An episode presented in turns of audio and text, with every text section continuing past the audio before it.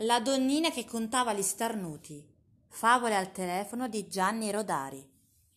A Gavirate una volta c'era una donnina che passava le giornate a contare gli starnuti della gente.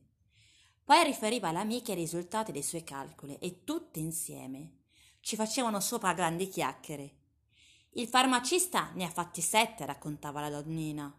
Possibile. Giuro mi cascasse il naso se non dico la verità li ha fatti cinque minuti fa prima di mezzogiorno.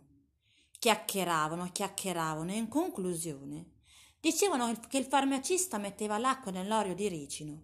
Il parroco ne ha fatti quattordici, raccontava la donnina rossa per l'emozione. Ma non ti sarai sbagliata? Mi cascasse il naso se non ne ha fatto uno di meno. Ma dove andremo a finire?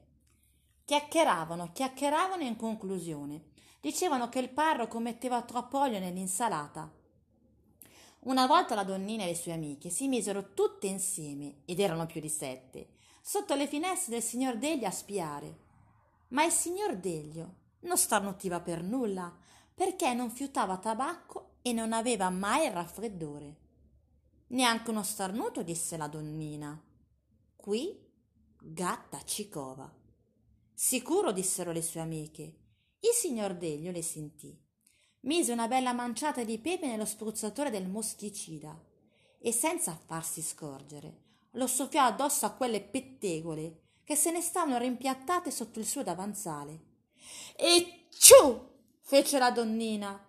E ciù! E ciù! fecero le sue amiche. E giù tutti insieme a fare uno starnuto uno dopo l'altro. Ne ho fatti più io, disse la donnina. Di più noi, dissero le sue amiche.